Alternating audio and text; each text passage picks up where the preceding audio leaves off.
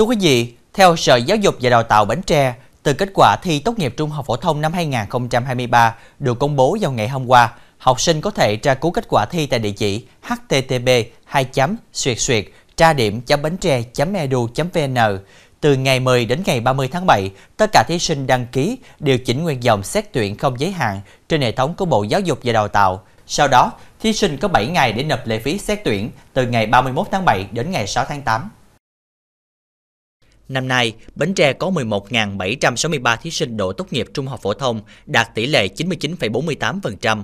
Trong đó, có 25 trường trung học phổ thông cùng trường trung học phổ thông Headman Gn Bến Tre và Trung tâm Giáo dục Nghề nghiệp, Giáo dục Thường xuyên thành phố Bến Tre đỗ tốt nghiệp 100%.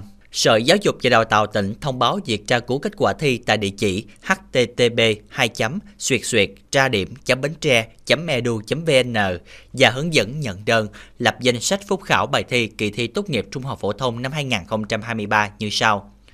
Mọi thí sinh đều có quyền được phúc khảo bài thi, môn thi. Hạn chót nộp đơn xin phúc khảo bài thi cho đơn vị đăng ký dự thi chậm nhất 17:00 ngày 27 tháng 7. Thí sinh không phải nộp lệ phí phúc khảo bài thi.